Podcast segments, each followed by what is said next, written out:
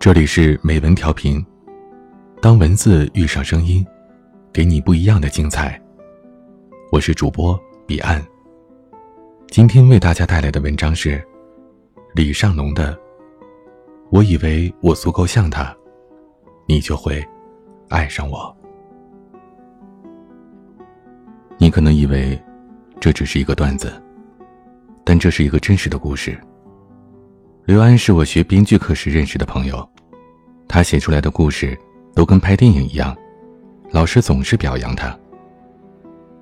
有一次我问他：“你讲的都是真的假的？”他说：“不怎么真吧，因为你再怎么编，生活才是最牛的编剧。”那天他给我讲了一个自己的故事，讲完后，他流下了两滴眼泪，说。只有发生在自己身上的，才是最难写的故事。那年，他认识了一个长发过腰的女孩子，小白。男生桀骜不驯，女生婀娜多姿。他们在片场相识，男生是编剧，女生是演员。我一直不怎么看好娱乐圈的爱情，因为大量的爱情都和炒作有关，你看不清谁和谁才是真爱。或者他们也不知道什么才是真爱。可是，小白不仅迅速公开了自己的爱情，还把自己的好朋友们介绍给了他。刘安是个逗逼，每次聚会都会怂恿那帮大美女喝酒，还说不喝不是男人。小白的朋友王翰，人如其名，典型的男人婆。他一把扒开小白说：“丫别装，我跟你喝。”然后，大口大口的喝了起来。偶尔一群人去夜店，刘安和小白跳着舞，王翰冲过来，一把拉开正在搂搂抱抱的小白。王翰说：“刘安，你看着我的眼睛，十秒不准动，你过我这一关，我再让小白跟你跳舞。”刘安仗着酒劲儿看着王翰，至少看了二十秒。小白先坐不住了。然后拉开了王翰，说：“算了算了。”刘安借着酒劲儿大声喊着：“看你十秒，上刀山下油锅都可以。”可是这个小的细节，让小白也慢慢的喜欢上了他。很快，他们两个就在一起了。刘安是个文艺青年，他曾经跟我说：“酒、电影、女人，这辈子就够了。”所以，他深深的爱着小白。刘安刚来北京的时候是个屌丝，没什么钱下馆子，他怕自己丢脸，每次在约小白吃饭之前，竟然先去餐馆看看菜单。为一次约会，他提前订好饭馆、电影院，查好路线，等待一切就绪。无论多晚，他都会送小白回去。每一次约会结束。小白都很开心的跟刘安说：“美好的一天就这么结束了。”刘安喜欢看到小白笑，他说：“小白看起来是他见过最美的女孩子。”小白一巴掌打过来说：“再给你一次机会，说一遍。”刘安摸摸脑袋说：“你怎么样都是我见过的最美的女孩。”小白又是一巴掌：“再给你最后一次机会。”刘安赶紧笑着说：“小白是全世界最美的女孩子。”小白这才满意的点点头。刘安照顾小白很周到，当时刘安没有车，小白从地铁里出来就让刘安背着回家。小白说：“这是对刘安买不起车的惩罚。”话虽这样说，但小白从来没有嫌贫爱富。追他的有好几个大叔。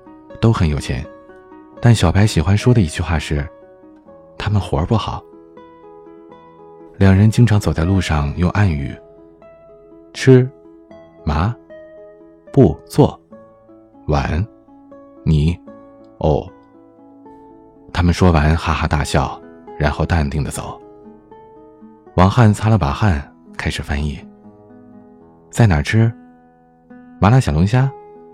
不，回家做。”碗谁洗？你呀，是老大。然后几个人笑得稀里哗啦。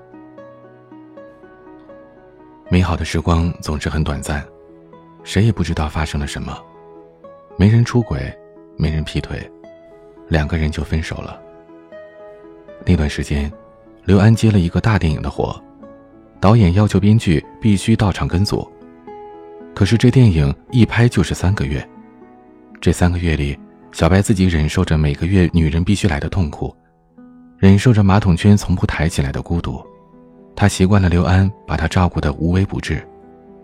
忽然间，他忙于工作去了。虽然他明白刘安在为他们的生活奋斗，可是。他就是受不了的，跟刘安抱怨。而刘安因为工作压力大，于是两人在电话里总是争吵。直到有一天，小白的母亲病重，家里需要帮手，他忙前忙后，母亲终于还是离开了。小白的父亲擦着眼泪说：“小白辛苦了。”小白的姐姐和姐夫也安慰着。忽然，姐姐问。你找的那个刘安呢？刘安那天被导演骂，全然不知道发生了什么事情，只记得小白在电话里面没有大吵大闹，只是抽搐着，缓缓的说：“你别回来了，我不爱你了。”于是，他们终于分手了。小白搬出了刘安的房间，自己回到了老家。那天，他们都哭得跟狗一样。半年后，刘安才知道发生了什么。他说：“他对不起小白。”刘安和小白谁也不愿意去联系对方，删掉了对方的联系方式。即使他们把彼此的手机号背得比自己的身份证号码还熟。就这样过了半年，小白瘦得很厉害，脸色发黄。那天，她让闺蜜王翰送了一盒巧克力给刘安，王翰同意了。刘安拿到巧克力，打开，认真的数了数，默默的把巧克力放在了地上。两行眼泪从眼角涌出。一年后，小白结婚了。又过了半年，小白怀孕了。王翰去看小白，遗憾的说：“当年你为什么要和他分手？好可惜，他还是爱着你的。现在他还是单身。”小白说：“我给过他机会，我们有过暗语，说如果互相不讲话，就送对方一盒巧克力；如果是双数，我们就和好；单数，我们就分手。”小白回头看着王翰，他脸色变了，抠着自己的喉咙，想要吐出来什么东西一样。我差点笑出声来，跟刘安说：“你丫的继续编，编段子呢？你要不要去讲个笑话去？”刘安点燃了一根烟，说：“王翰是故意的。”刘安继续讲：“又过了半年，王翰开始跟自己约会，势头很猛烈。刘安走不出来那段感情，只能从王翰身上找到小白的影子和那段轻松的岁月。王翰也很喜欢刘安，所以很快，他们领证结婚了。王翰知道他们所有的暗号，他会把暗号对得很好。”一开始，刘安会很开心，觉得这些暗号都不用更改，真好。可是久而久之，他经常夜晚抱着王翰，去叫着小白的名字。王汉说：“他不管，只要人在就好。”逐渐的，他从一个女汉子变成了娇妻。他为刘安改变了太多，而刘安，却再也忍不了了。他们结婚八个月。两个人就开始吵闹离婚，是刘安提出的。虽然王翰能够忍受刘安偶尔在梦中叫着小白的名字，但刘安忍不住了，他质疑着王翰：“你到底是为什么？为什么你知道我们的暗语？到底发生了什么？”当王汉慢慢的把一切都告诉刘安的时候，刘安的身体已经无法动弹了。他不知道什么时候，王汉已经深深的爱上了自己。王汉说：“他感谢上帝给了他一个机会，让他和小白分开了。他觉得自己只要努力奋斗，对刘安好，刘安就会和他幸福一辈子。”于是王翰开始模仿小白，他为了讨好刘安，丢掉了自己。他为他做饭，哭的时候陪着他，难过的时候扮鬼脸。因为，他太爱他了。刘安讲到这里，手握得很紧。我问：“然后呢？”刘安说：“没有然后。生活才是最牛逼的编剧。”他低着头，包里装着一张离婚协议书。我走在北京的街道，被这个悲剧的前因后果弄得找不着北。每个故事中都应该有一个坏人，才能造成悲剧。可是，谁是坏人？